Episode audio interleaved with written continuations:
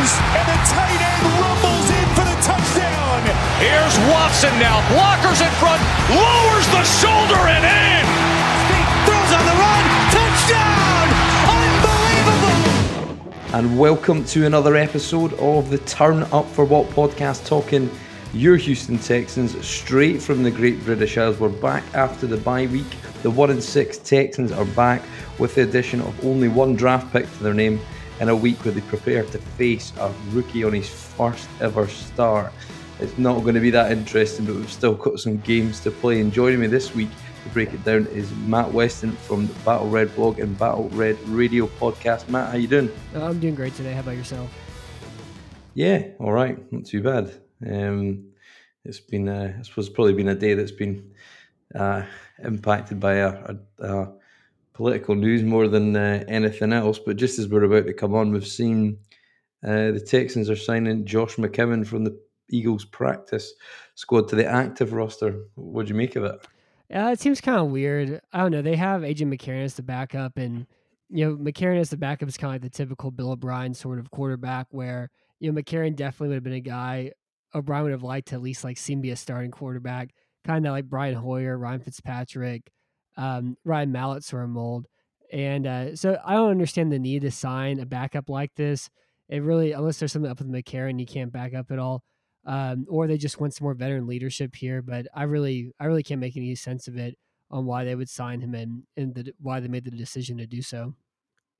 Yeah, I, I read a just a quick uh, tweet there. I think it was from Albert Breer, and he was saying that it's uh, it's close it's closer to home. It's a two hour drive for him, I think, and he can um, obviously went to Sam Houston State, and he's he's kind of he can go and watch his uh, two sons play high school. I mean, he's been in the league as long as the Texans, mm-hmm. and I think this is is his twelfth team.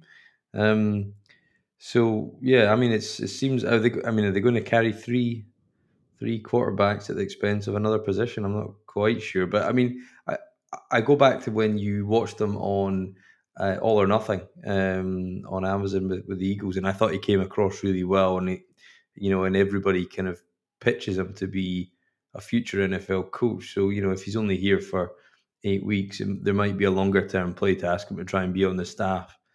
You know, next year because I think most coaches would probably want him around, and if he's local, that maybe suits him as well. Um, and he's probably got a role to play to help Deshaun maybe work out some of the kinks in his game, possibly, you know, through the final nine weeks. Yeah, I mean, I think it's something like for a mentoring for Deshaun. Maybe he reached out to Houston and said, like, you know, I, I want to play. I, am fine to be on the practice squad. Um, that's where I'm at here in Philadelphia as well too. And they have Jalen, so if anything happens, I'm not going to play here.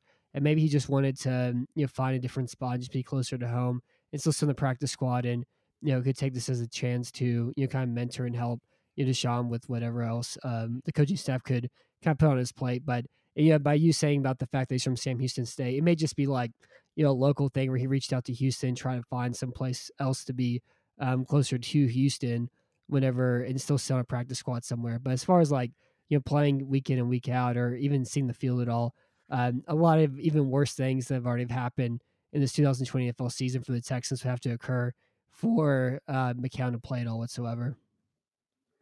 Yeah, and I wonder, do you, do you keep McCarron around? Is that, I mean, I know the savings wouldn't be huge, but it's not a small contract he's on. Do you keep him around and maybe, and maybe you know, scrape some savings together for next year? I, I don't know if that's something they do. It just, they've not often kept, apart from uh, special teams ace, what was his name again? I've lost, I forgot his name, but uh, they kept three quarterbacks on the, uh, on the roster. It's been a while since they've done that. Yeah, I think I guess it was probably PJ, when that P, uh, whatever Daniel or whatever his name was, I guess. BJ Daniel, I think it was.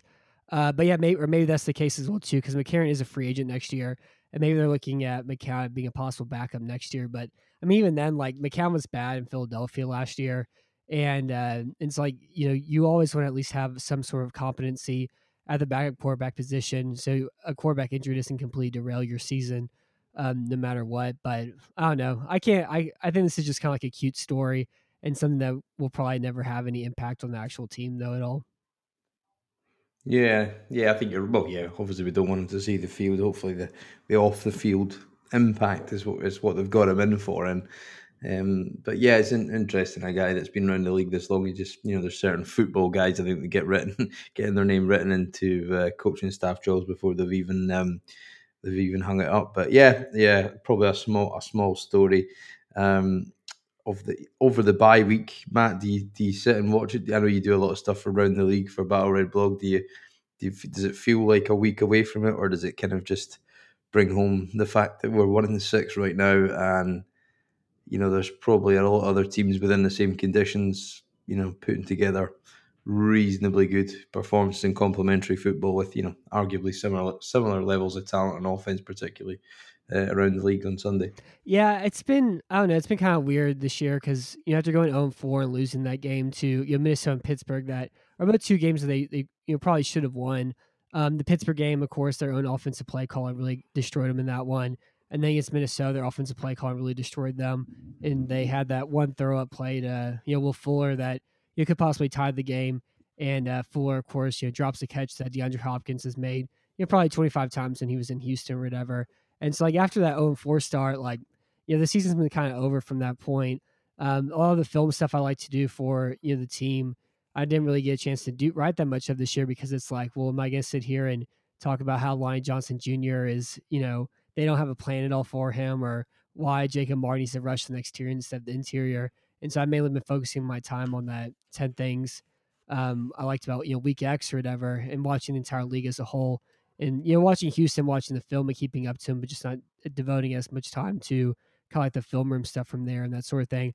But I, I do think like even though we're at the bye, you know, for the rest of the year, there still is a lot of like really fun and I guess like interesting things to watch for for this team.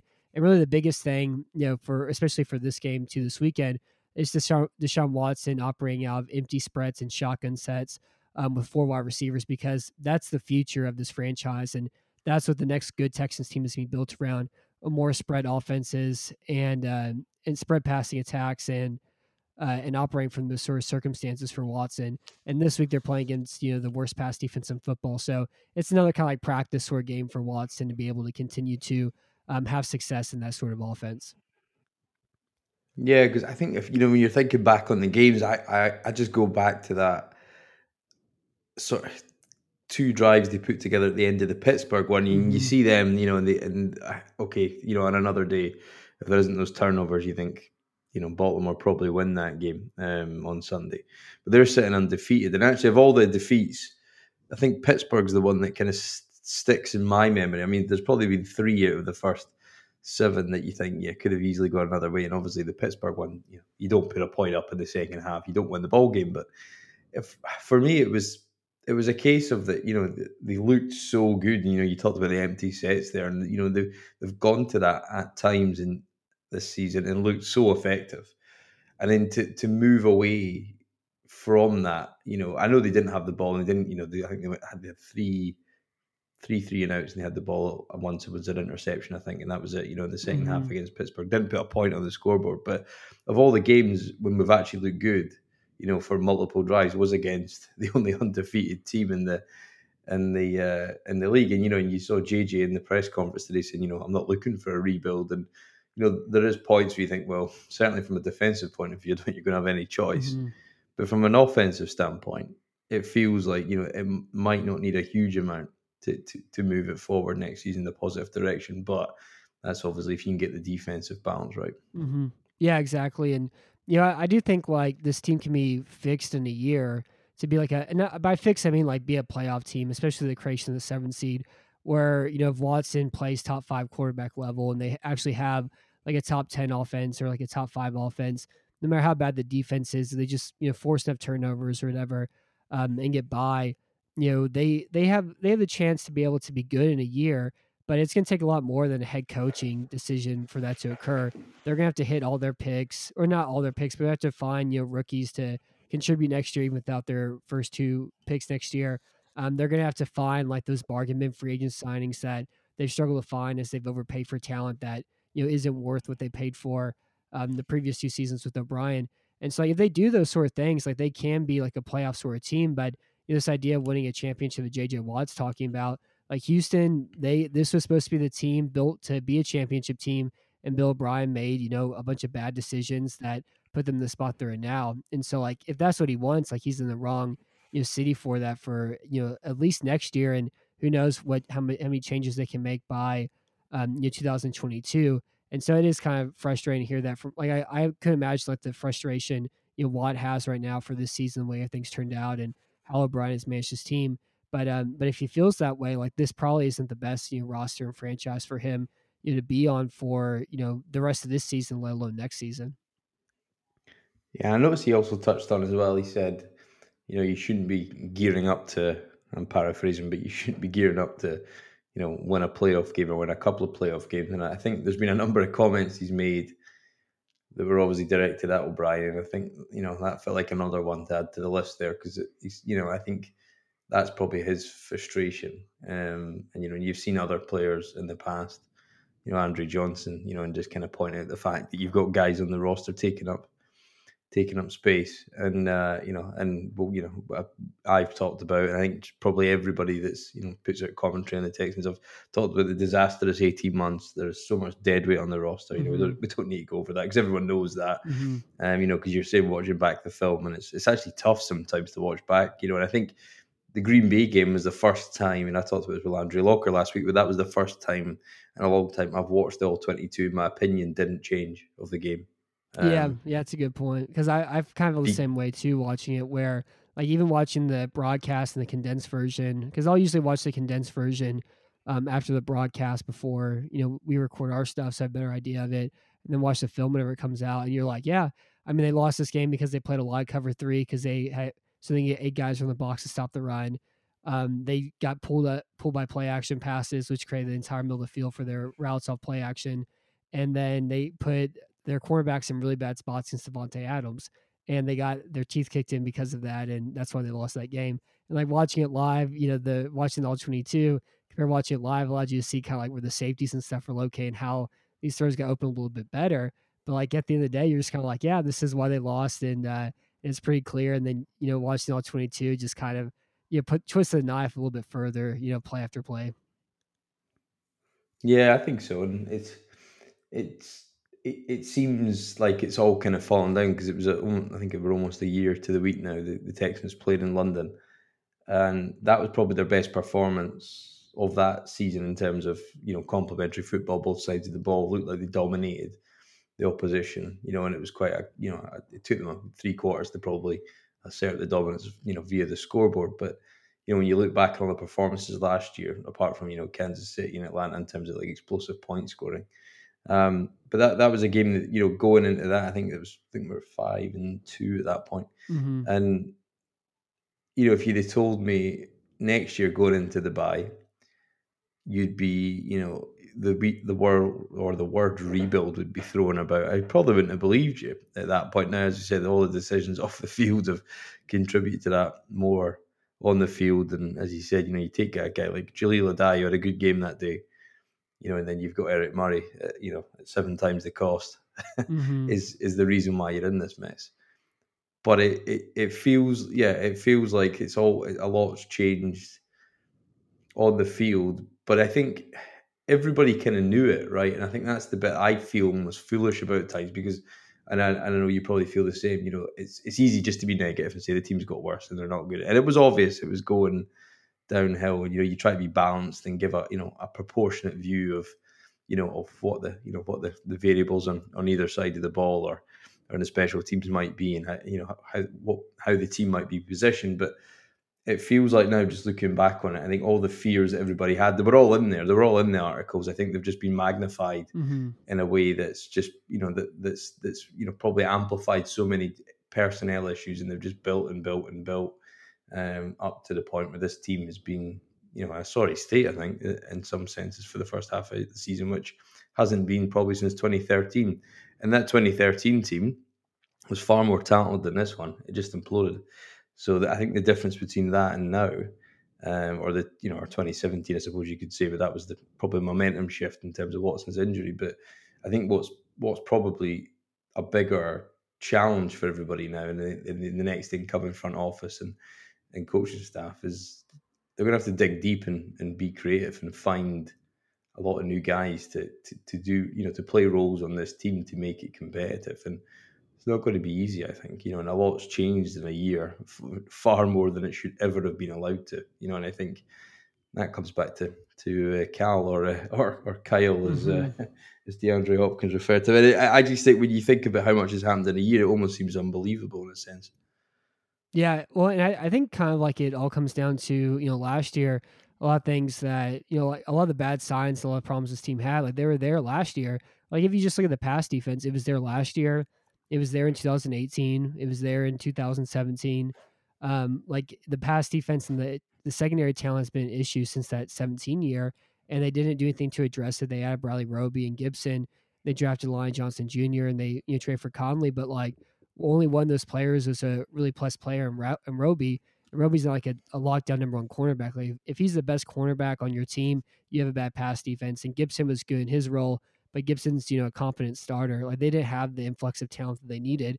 And like that's just one example of many where you know they kept they kept getting by and getting by because of the talent they had in this team that they you know that was pillaged from the roster because they didn't get the same value that it was worth. And they also have the players on the team right now that fit the mold of culture that they wanted or whatever. And they've gotten worse and they've just gotten older as well too. And then the young players they've drafted, they haven't developed it all into anything. And so they have like the same kind of core group, but it's just an older roster that isn't as good because of it. And really the only thing that's really covered this up at all though was their ability to win close games. They won close games in 18.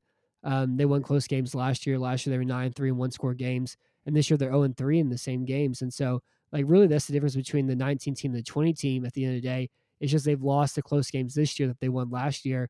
And again, like it doesn't matter who your quarterback is, it doesn't matter who your head coach is.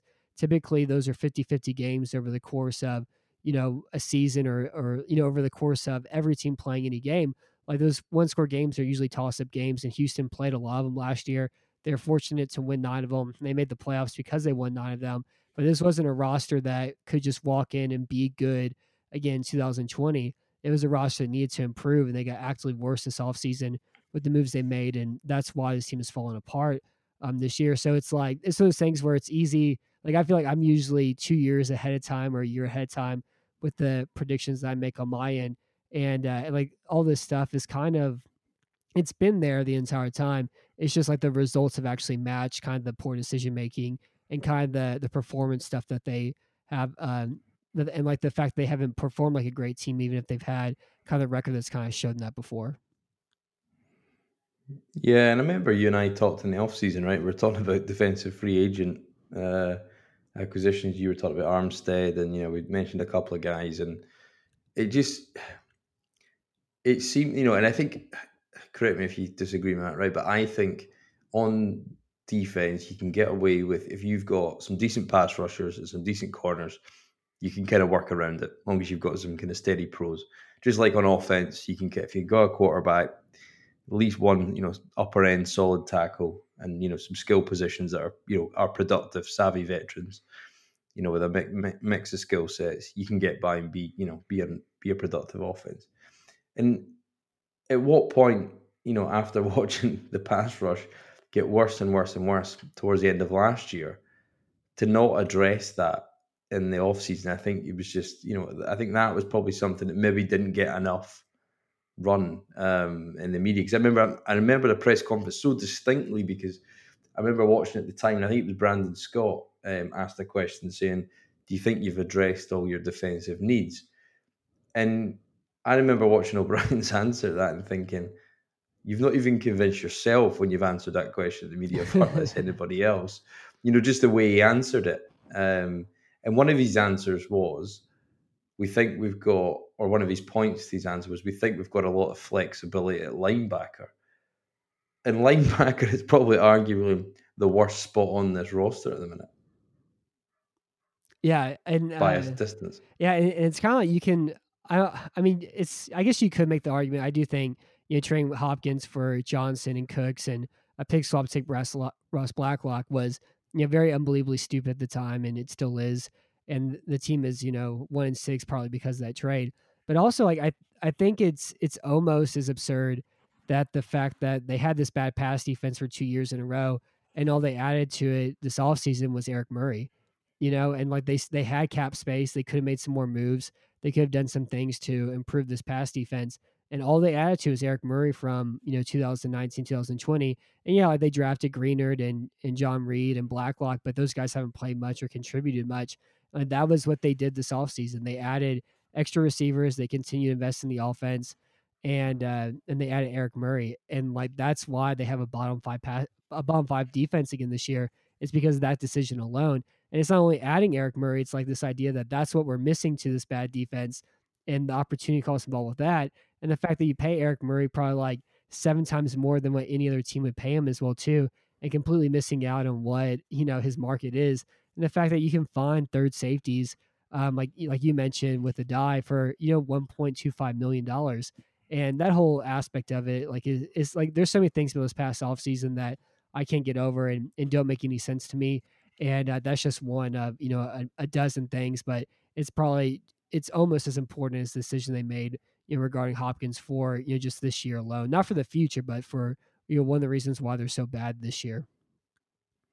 Yeah and I I struggle with as well, like the, the corner spot, and we've we've struggled to fill that spot for a number of years, and and I, I and I've, I've heard you talk about this, and I'm I, I am with you on this, but I've, I've never really been sold on Gareon Conley, and the fact that we gave that third round pick away when we could have invested that in the team for a guy, you know, he could have made do for the rest of last season. It wasn't difference between you know, us going for a Super Bowl and not when you, and especially when you see this, you know, this week, and we'll come on to some of the trades in a second. But mm-hmm. when uh, when the when the Tennessee Titans pick up um, King from the Chargers for I think with a fifth, yeah, so that again, that, you know, for King, a six, a six was it? Yeah, yeah.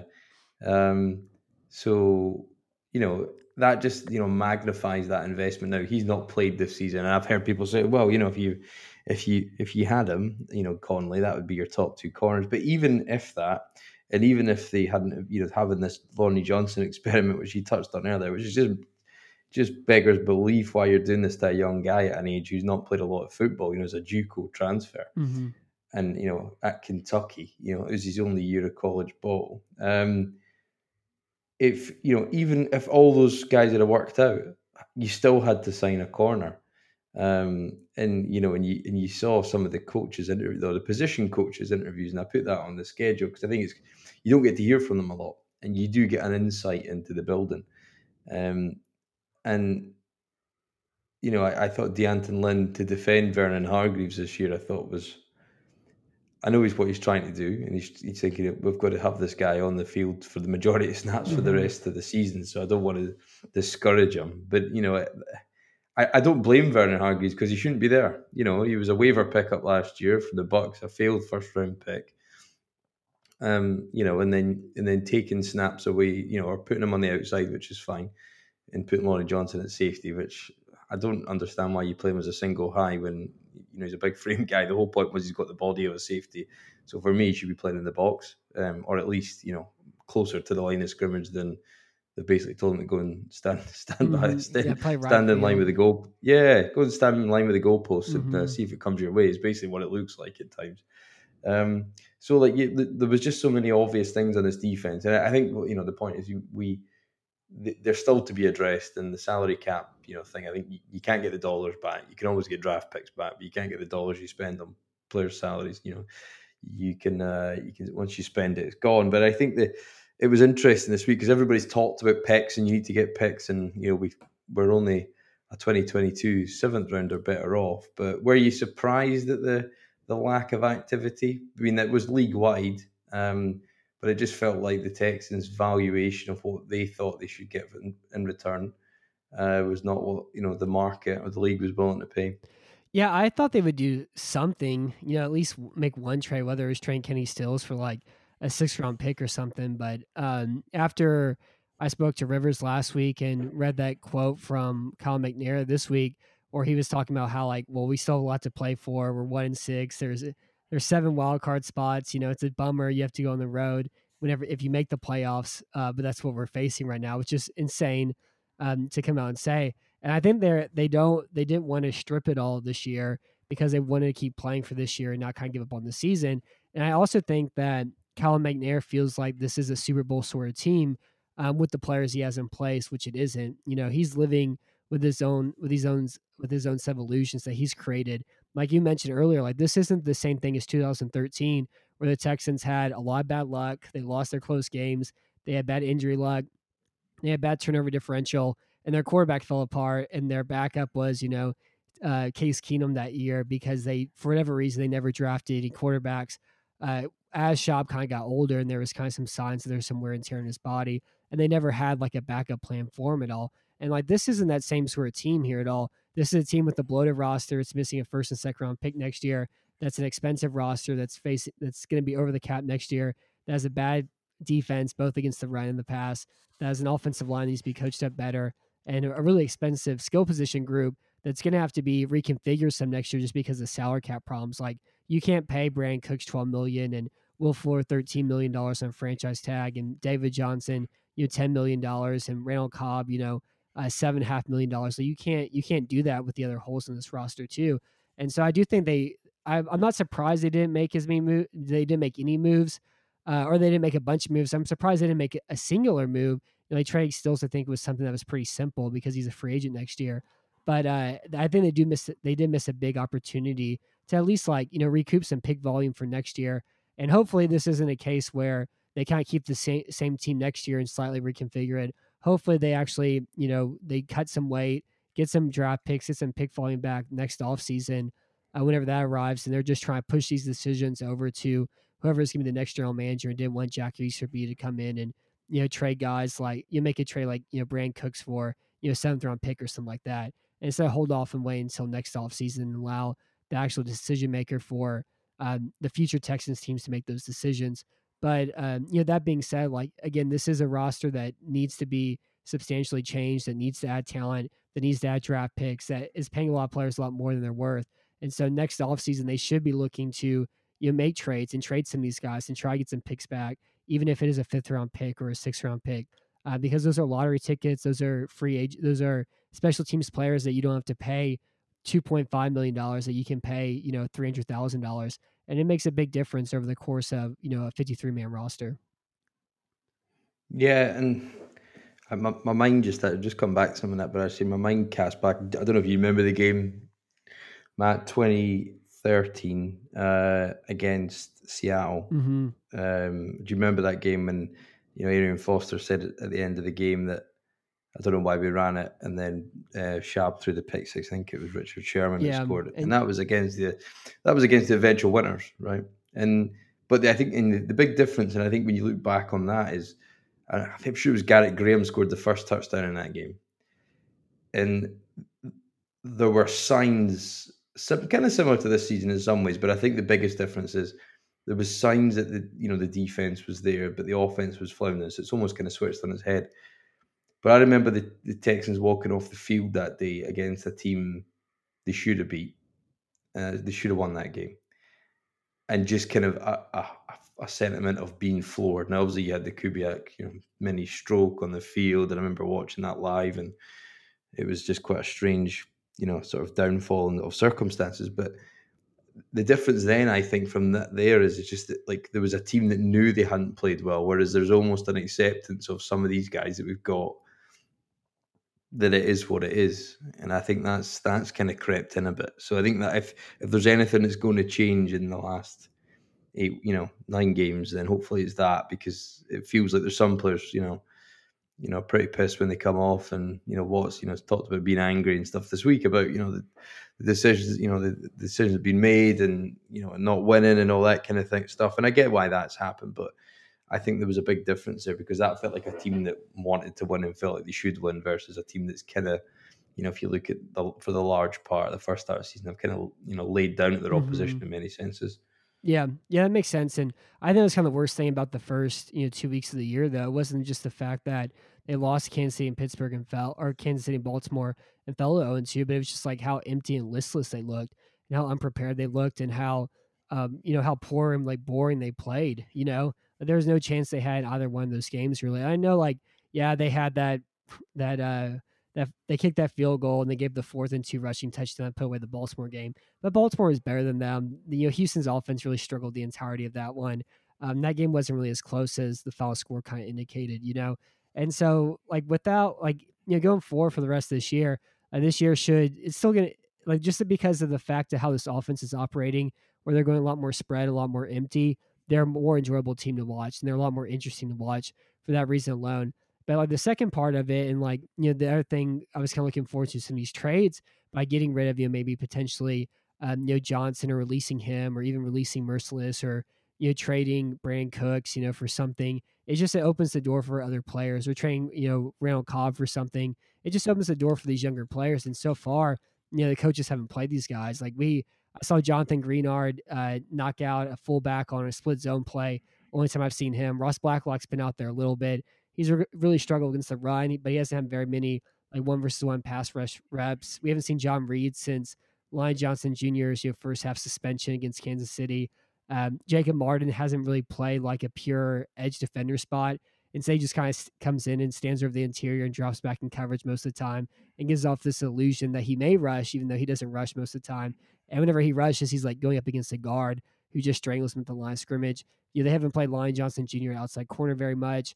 Um, you know, Kelemete still out there. You know, I know Scharping didn't get strong enough to play guard this offseason, but at least to like get him there and give him some reps or put him like, you know, put him like, or lock him up and give him the weight room every week. No, even suit him up at all if that's the case, you know.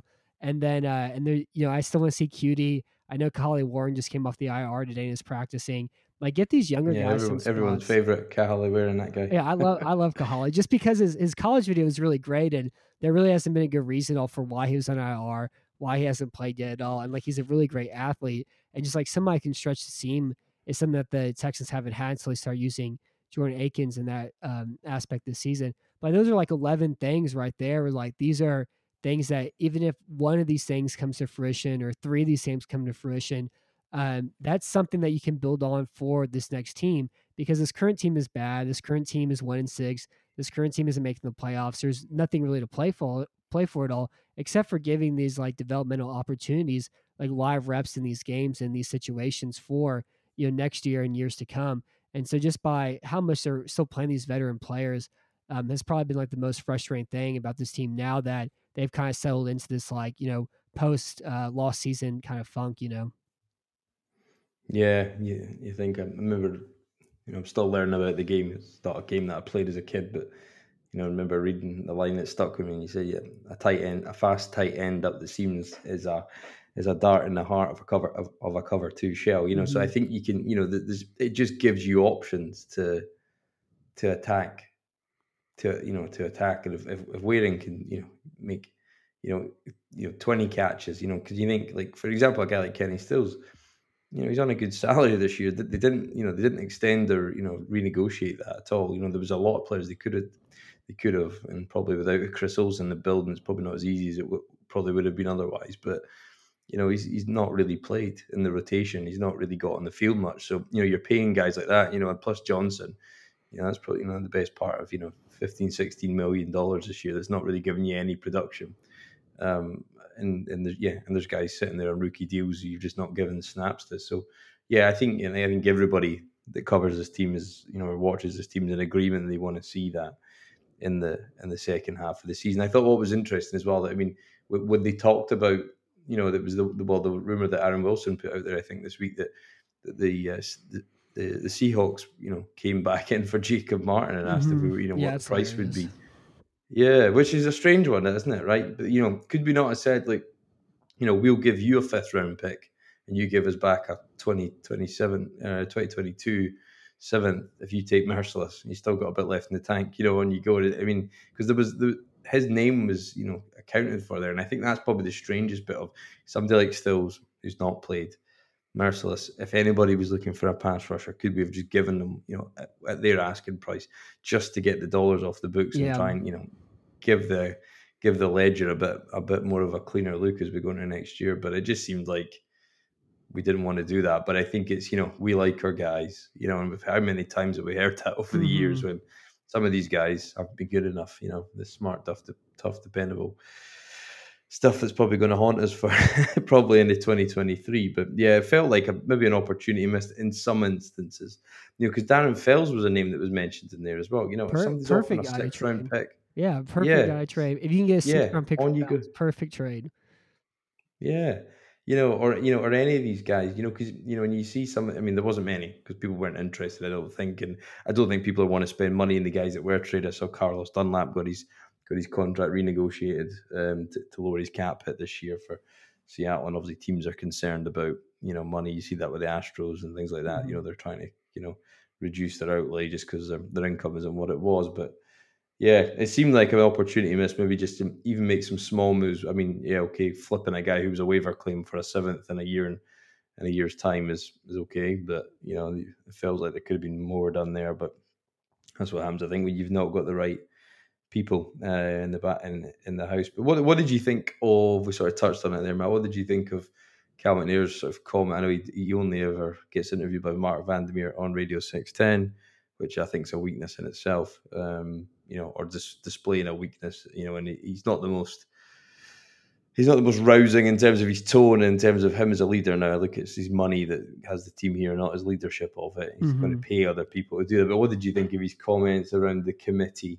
and uh, and you know, and, and obviously Jack Easterby not being involved, which I think was a positive.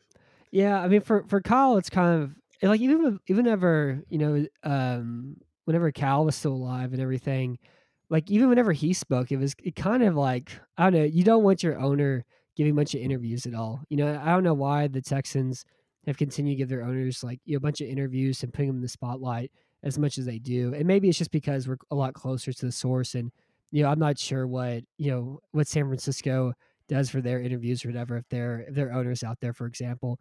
But like even with ever with, with Kyle when Cal was alive, like a good example is in 16 after Brock Osweiler played Aaron Rodgers in the snow and like had like 3.2 or like 3.7 yards an attempt. And he said, like, well, I feel like, you know, Brock played almost as well as Aaron did that game. And we really like what we have at him at quarterback. And it's like we're we're not idiots. Like we're watching the games. Like you don't need to say these things and lie and like say these lies or whatever. And it was kind of similar to Bill O'Brien too. Like he would come out and flat out lie to the media by saying like the the DeAndre Hopkins trade he felt like makes Houston better football team whenever it's like you can watch the video, you can look at things. It doesn't it doesn't make them a better football team. It was a trade made because of some sort of like you know interpersonal uh, dispute that they had going on, and they botched everything else from there. And so like with Kyle, like every single time he talks, you know, like he's not a he's not like a, a football genius at all. He was born to a situation where he, he gets to be the guy who runs the team, that sort of thing. And everything he talks about, he just shouldn't he shouldn't really talk about at all. And like you mentioned about like, well, Easterby's handling the football side, and it's good that they're probably not making trades because of that, and uh, and how they're trying to operate with you know finding a new GM and finding a new head coach. Mean, that's fine information to spread out there, but really at the end of the day, like it doesn't really matter at all. Um, and the second thing too, again, it's just kind of going back to this idea that you know he likes the team, he likes the players they have.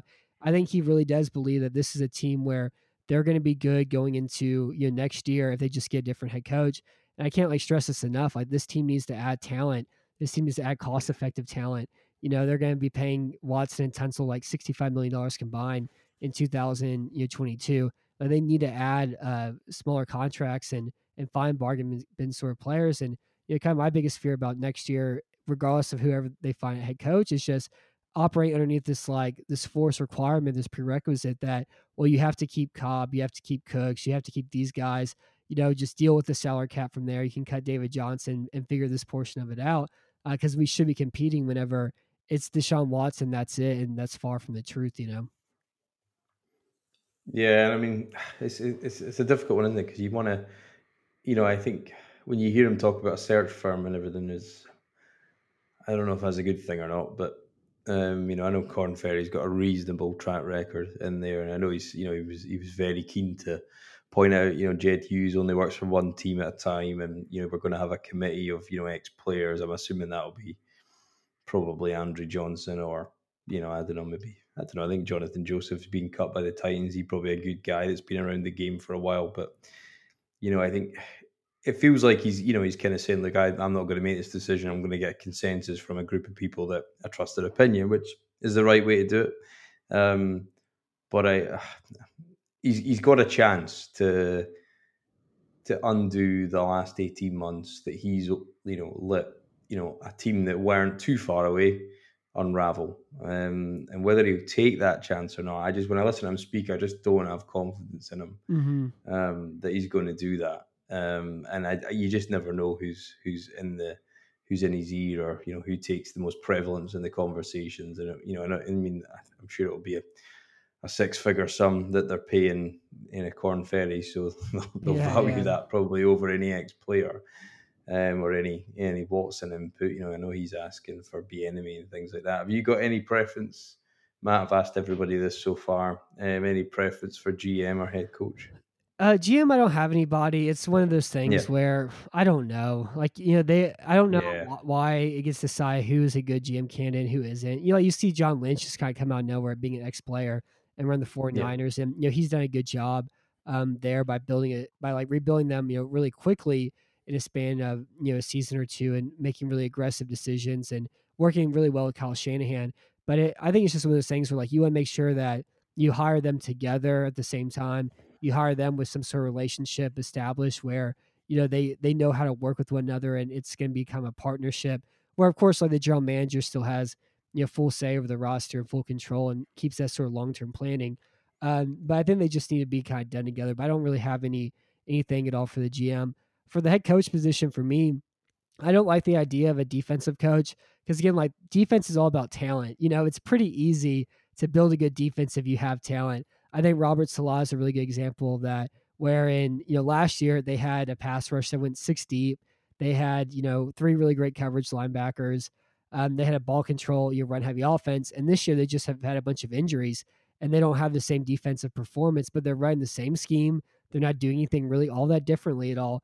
And they're not having the same results. And like Saleh's a good coach, but he's not doing something that nobody has ever seen before. He hasn't created some uh, some insane scheme that completely takes away you know every route combination possible. It's like no, I mean they have uh, last year. You know they had Nick Bosa, they had Armstead, they had Buckner, they had Ford. You know they had the ability to you rush the passer with four and play cover three behind it, and they they were a really good defense because of that. It wasn't because of something that Saleh just kind of discovered out of nowhere. And so you know because of the way the defense side of the ball works, I really don't want to see a defensive head coach. But um, as far as like the offensive side ball, like Bieniemy is probably the number one guy just because of Kansas City and his background and the fact that he's coached for a while.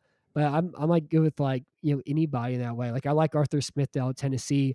It's just kind of like a personality thing with him. But he's coached for you know four different offensive coaches. He's been there forever. He knows how not to do things. He's kind of taken a little bit of what Kev, Ken Whisenhunt taught him to what Mike Mularkey taught him to Matt LaFleur taught him to be able to build this offense that he's had in Tennessee. I like Brian Daboll in Buffalo. Um, I like him more than Greg Roman, I think, but Daboll's done a really great job of building an offense to Josh Allen's strengths, get the most of him as a quick passer, using him in the run game, and then also being able to build a, a really good offense around you know four different receivers, which is kind of what Houston has right now as well too. And I like Roman in Baltimore. The one thing about Roman though is his offense is kind of stagnate after a few years once teams kind of catch on what he's doing in the run game. And you know, he hasn't had the quarterback who's been able to just be like a who's who will be like a, a really great, you know, pocket passer. Like Jackson struggles throwing the sideline. Teams have really have really kind of hunkered down on that and have really kind of uh, devoured the middle of the field, which has affected you know Lamar's this year this year compared to previous years. Their run offense has fallen uh, a little bit this season as teams have kind of caught on to them too in that regard. But the same thing happened to him in Buffalo with Tyrod Taylor.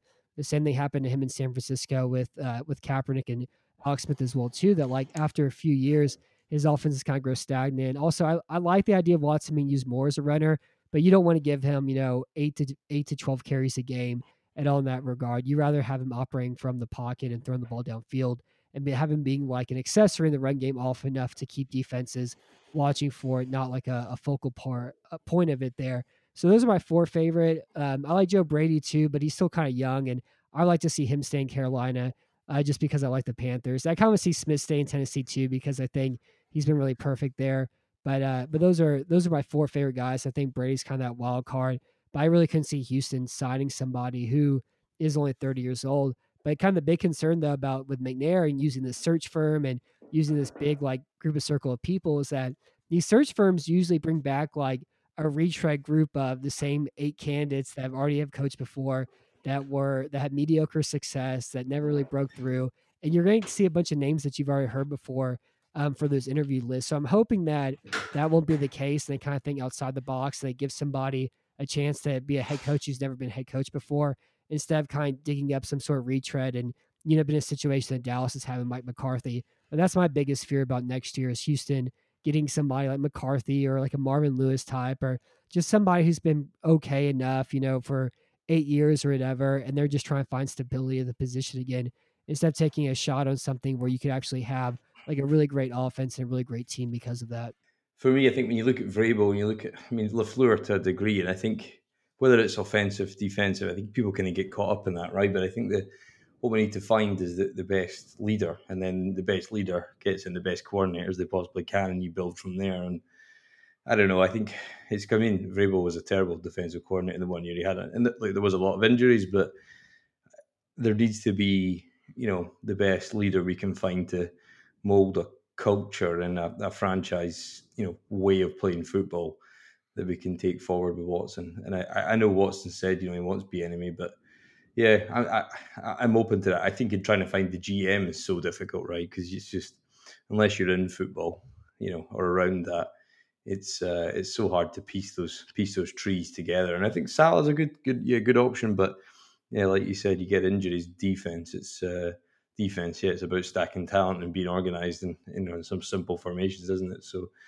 it's uh, yeah, I think yeah, possibly we'll go offensive offensive. I, I, I've had a theory that we'll probably do the same as we did before because I think you know all these consultant companies, whatever field they're in, they have set of beliefs and they just recommend them to everybody. So I think Korn mm-hmm. Ferry, you know, recommended take a take a guy from college who's got the who's got head coaching experience and uh, yeah, well, and, and, that, and, like even even you mentioned you know solid, but like even like I uh, just coming back to that defensive side thing because uh, it's something I feel really strongly about. You know about the idea of finding an offensive you know, centric head coach, but like even if you look at Todd Bowles in Tampa, like that that team there has a pass rush that's eight deep. They have the two best. They have the best inside linebacker combination. Yeah. Devin White's been the best inside linebacker in football this year. They have a secondary of like six guys who all run like four three forties that are all incredibly fast that can run with any sort of receiver out there. And like they only have to cover for, you know, two and a half seconds a lot of time. And they are able to take risks and take chances because of how quickly they can recover. And like Todd Bowles like came into a defense that's been slowly building up to this point over the last three years, you know, and he just used a, a very aggressive blitz scheme to be able to get the most out of it. But it's not like Bowles has taken something um, that's never been seen before and is taking a bad defense and making into the best defense in football this year.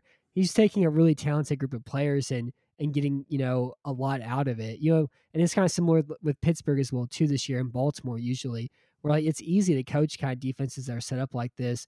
And so again, like that's why I'm not uh, I'm not big on the defense side of the ball. It should all be it should all be about getting an offensive coach, providing stability around Watson, providing um, a foundation that you can build a really great offense out of and running like a, an actual postmodern offense that is based around the passing game and spreading the ball out and finding matchups and um, and attacking you know attacking bad cornerbacks and getting your guys in space instead of being what this Texans offense is built around you know last three seasons, which was ball control and keeping a bad defense off the field.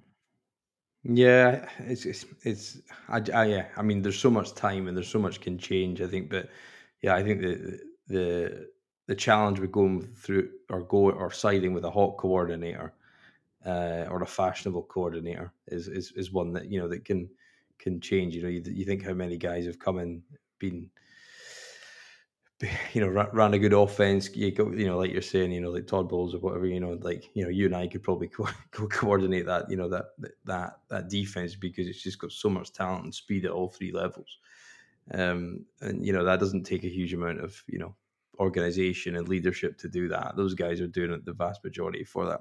Now, look, a Byron Leftwich guy, I would be, you know, you know, in terms of the on the other side of the ball at Tampa, you know, he's, he's studied under uh, on, on, on, under there for a while. So you think, you know, is that mm-hmm. that's something we, they can go with? But yeah, I think there's just it could go so many ways, and I think that the first the first kind of inclinations to look at the coordinators around the league, but I, have I've kind of thought that it'll be somebody from college, I think, and they'll take that take that next step. I think is is, is what what it's what it will be. But you know, I think in the same token, though, I don't I don't think this job is suited for a first time GM though.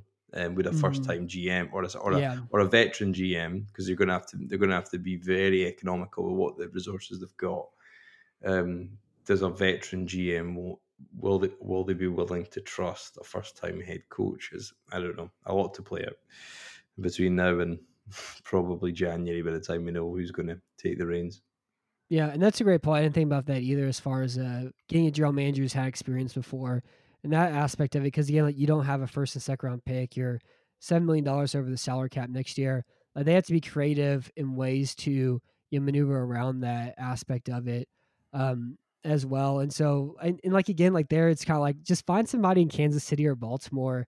You know, like find one of those guys if you're gonna make it a first time GM. Um, yeah. They've done a really good job, you know, building around Mahomes' rookie contract and Baltimore consistently gets players for you know, far below their value and uh, consistently like is able to draft defensive players later on the draft and you know they've been so good scouting that aspect of the game too so um, that's a great point that I didn't think about that yeah and I think you know you, you know you look at guys and you know like I, don't, I, I mean I'm not I'm not my college knowledge is limited I think in terms of in terms of the player but I think you, you don't want to go one of these big power programs and you don't want to go you know, because I think again that's an element of you know they get the best talent in the country because of the program and the and the and the and the uh, the logo and the helmet, and they've just got talent. So I think the same argument applies to you know to the defensive coordinators. You don't necessarily want somebody who's done well with a, a Power Five, you know, school program, you know, as an obvious candidate because you know it's, it's the same rule applies. They've just got far more talent. You know, you know, you know to be the wide receivers coach at Alabama or be the O line coach at Iowa or Wisconsin. You know, these guys have consistently high talent to work with. So, mm-hmm. um, yeah, it could go so many ways at the minute. I think you're right, and um, it will see. We'll see. We do have a game this weekend though against the first ever uh, start from Jake Luton or Luton. I'm not quite sure how you pronounce it from Oregon State. The same football powerhouse that brought us Tristan Deku um, from mm-hmm. in the fifth round. Um. Yeah, and uh, what he's got, he's got what two thousand seven hundred yards, twenty eight touchdowns and he's his final year for the Beavers. I mean, surely Jacksonville can't strike even semi production out a six round pick for another year in a row. You've got to think. Yeah, I'm I'm glad they're going Luton or Luton. I'll probably call him Luton because it kind of looks like futon, and mm. uh, I don't know how to say it either. But I'll know on, yeah. we'll know on Sunday how you actually say it. Uh, I'm glad they're going going with him instead of Mike Glennon. Like you know what Mike Glennon is, and so it's at least a little bit more interesting going with him. But yeah, I don't know anything at all about uh, Luton. I haven't watched him. I've never watched him play at all before, and I've been like every single time the NFL draft rolls around, you kind of get inundated with opinions that you never came up with because you're just on the internet reading about football and you're constantly you know hearing these opinions on quarterback this and quarterback Y, and you develop these opinions on before they play, and then you watch them finally play in the NFL, you're like, wait a second, Justin Herbert's actually a god, or you know, Josh Allen's the most fun quarterback I've ever watched, and you don't you you didn't know that at all or didn't think that because you were you know told um, you know four months ago over and over again that Herbert's boom and bust and Allen should play tight end, and and it kind of uh, you kind of get taken aback like once the season starts. So it's gonna be exciting to watch Luton because I know absolutely nothing about him. Like I don't even know anything at all for him from last year's draft um, about him as a player. But I do think they went with the right move, like seeing what they have in Samai could possibly be a backup for them in the future instead of going out there at Glennon because you know what he is. He's tall, he's slow. He tries to throw the ball downfield a lot, but he's not very good at it. And at least Luton provides like you know something of uh, of an X factor, some sort of intrigue, you know. Yeah, and that's exactly the attitude. You know, we're talking about. You want the Texans to take that you know, give it, you know, I think and Doug Marrone talked about that this week. He says, like, I know what Mike Glennon is, but I've not seen enough of, of, of this guy. So, um, you know, you'll, you'll go in and, and see. I just, I, I, you just got to think, surely they can't strike some production out of a, a, a, pick that late. I think, I mean, my brief knowledge of him reading him when he coming at the draft was, you know, like any guy that goes late as a quarterback, you know, he's got a good arm but he needs a bit of polish. But you know, the ceiling is there like any guy. If he can get it right, you know, mentally is the hardest bit, isn't it? So um, mm-hmm. yeah, I mean, you've, you've got to hope that we can kind of piece together some some self scouting, and we'll, we'll move away from some of the defensive tendencies. I think you know, and I think when you think back at the first half of the season, and you know what we can expect for the rest of the season, you've got to hope that maybe Anthony Weaver. I think he maybe read his own press clippings a little bit at the start. I thought he did a good job sort of the first couple of weeks, and then and and then I think he overthought himself a lot of the time. Um, you know, and I, I, saw you tweeted it out, and I'm sure I did as well. But dropping Brandon Dunn back into coverage, and, and you know, and you've got guys in their own position up front, and just being ineffective and trying to, you know, probably too cute with these coverages at times. So you want him to Mm. probably get back to basics and just get guys to do simple things well. And then in the offense, it's probably the opposite, isn't it? You you probably want to try and be a bit more exotic and a bit more interesting, because I think that the biggest probably flaw, the biggest frustration with the O'Brien scheme, and obviously, you know, Tim Kelly's just a straight offshoot of that. He's never really had any, you know, exposure to anything else. But I thought it was just at times it it, it, be, it becomes quite predictable, and it's the same plays, just out of slightly different formations. You know, similar concepts. It doesn't really stretch the boundaries of any creativity, and when they do sprinkle a bit of creativity in, there's one or two plays a week but it's really obvious, you know. And I think you know, be less Yeah. obvious. I think, and, and they seem to have a tendency, as you said, to go away the empty sets. But the twenty, the, the two back personnel sets as well, I think worked. And I know they moved away from that because Duke's Duke was injured, and they just didn't fancy CJ Prosise to come in and fill that role, even if he was just a lead blocker or a decoy for you know the majority of it. But they've looked effective in that, and they looked effective in the Packers game. So you think you want to see more of that as well, and then just find things that work for you and you know, and don't be too reliant on them, but but go to them when you need plays and and uh, and I mean, I, I don't know. Do you think they can run the ball for the for the latter part of the year? All right, well, let's see here. Let's well for this game specifically. I don't know if Myles Jack is playing, but let's see if Myles Jack is playing. And uh, Myles Jack, Tyler Eifert, and Jared Wilson all trend in the right direction for the Texans. So Myles Jack doesn't play this week, they they could run for 200 yards against Jacksonville. You know that Bengals game, the Bengals with a bad uh, run blocking attack all year, was able to run for 200 plus yards against Jacksonville just by running off tackle because of how bad uh, Dakota Allen's run fits were and everything else they had going on there.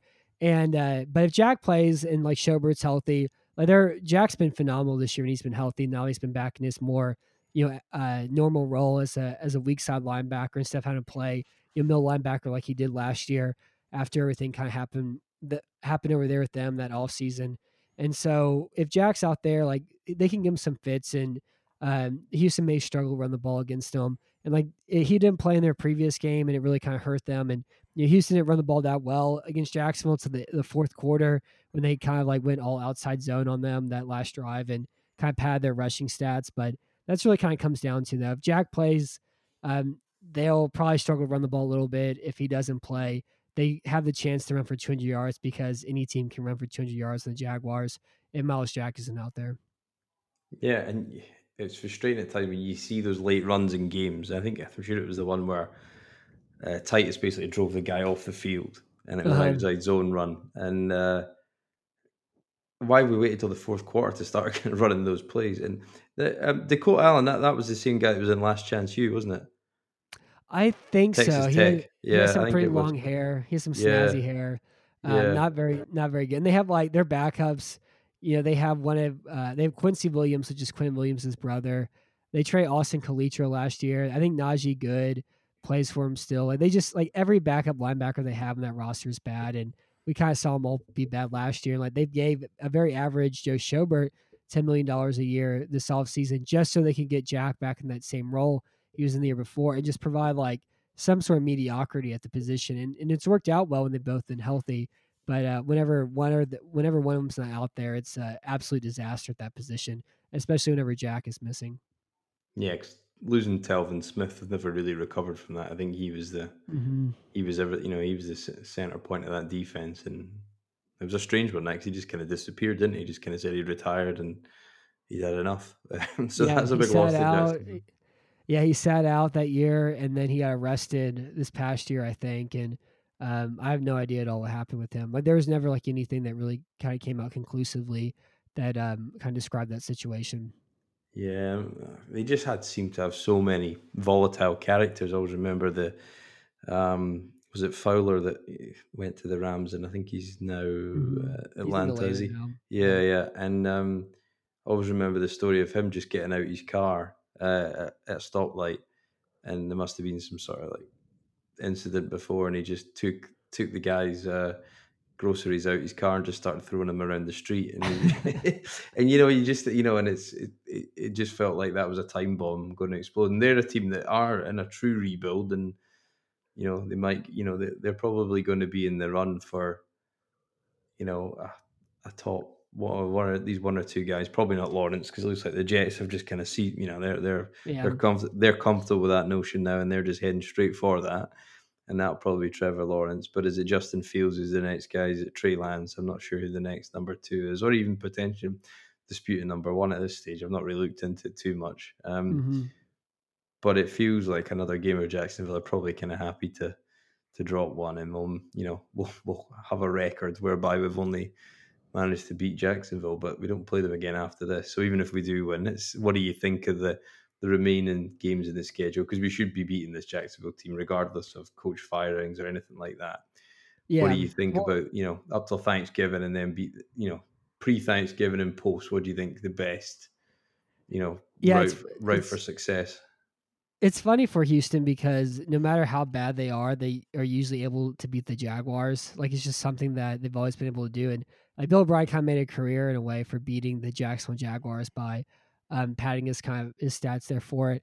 Um, for this game specifically, you know, real fast before I talk about the rest of the schedule, uh, you know, talking about the run game. I think one of the things that Tim Kelly's kind of struggled at or did a really good job at was just by kind of narrowing the run scheme down. So when they played Jackson that first matchup, they just pretty much ran ran outside zone that game, and it worked really well because they kind of limited their offense to this one play instead of running 15 different run plays. They ran that one predominantly for it. And then last week in Green Bay, they went back to doing a little bit of everything. They tried to run a lot of power. That didn't work. I think they, they had concerns about you know the edges of Green Bay's defense and being able to reach those edges on the outside zone. And uh, I mean, the run game was bad though because of it. So hopefully against Jacksonville, kind of Tim Kelly reels in the run game some and just sticks with the outside zone for it. Um, and the other thing I want to say too, like with this Jaguars team, I I don't think Minshew's the reason why they're bad this year. I think Minshew's been perfectly acceptable. And whenever you pay a quarterback six hundred thousand dollars like him, like if you get acceptable quarterback play, like you can build something there around him. And so I would guess like if Jacksonville loses big again this year, um, they'll probably take quarterback early because you don't know when you'll get a chance to do that again. But like a big part of me kind of hopes and would like to see uh, Jacksonville, you build around Minshew's rookie contract for at least like one more year because they they have a ton of cap space next year and see what that team looks like before uh, going and getting a, a, quarterback early. But I think whenever you pick like you know two or three, like they're potentially going to do so, you hopefully don't pick in that spot again anytime soon, and you kind of get the most out of it whenever you're up there and take a quarterback. And uh, they probably will, but I like the I like the idea, and I would like to see what it looked like to actually build around Minshew, even though they're probably not going to do that though. Yeah, because they've got the they've got that extra pick from the Ramsey trade, right, and the, and their own, um, you know, to add a couple of players in like they did this year. So yeah, I, I, yeah, I don't know. I think Minshew's one of these guys. I think he's. I don't think you would have heard about him quite as much if he wasn't the kind of Gene Short kind mm-hmm. of uh, archetypal kind of kind of football guy. If, if he was, because he's. But the thing is, his play at times has been good. I think, and it's. Uh, he's not necessarily got you know he's he's got an average you know decent line and you know weapons there, but um, yeah, we'll see what you know Luton's got and. Uh, hopefully we're talking about a Texans win uh, next week. But um, Matt, thanks very much for your time. Appreciate it, and uh, and uh, keep in touch when you have you on again soon. Yeah, I would love to. And uh, you know, we have a even. I just want to say, like, even though the Texans are kind of bad right now, even as a Texans fan, like, it's still beautiful because Bill O'Brien's not here at all anymore. And with Watson, you know, every week is still a fun week of football because of that.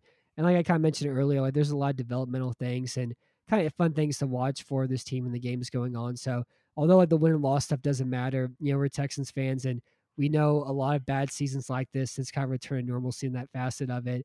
But uh, they'll be good again one day, one day soon, probably. Hopefully as early as next year, and uh, and just enjoy this bad year while it while it goes on, because it's what makes Texans football Texans football. And you know, as long as Watson's here, that's the only thing that matters. Yeah, no pressure. I think that's it. You're playing my house money, so you know, experiment, play the kids, you know, play the young younger players on this roster, and let's see what they've got, and hopefully we'll get a win. But um, that was Matt Weston uh, from Battle Red blog. Thank you very much for joining us. Yeah, of course, and enjoy enjoy the game on Sunday.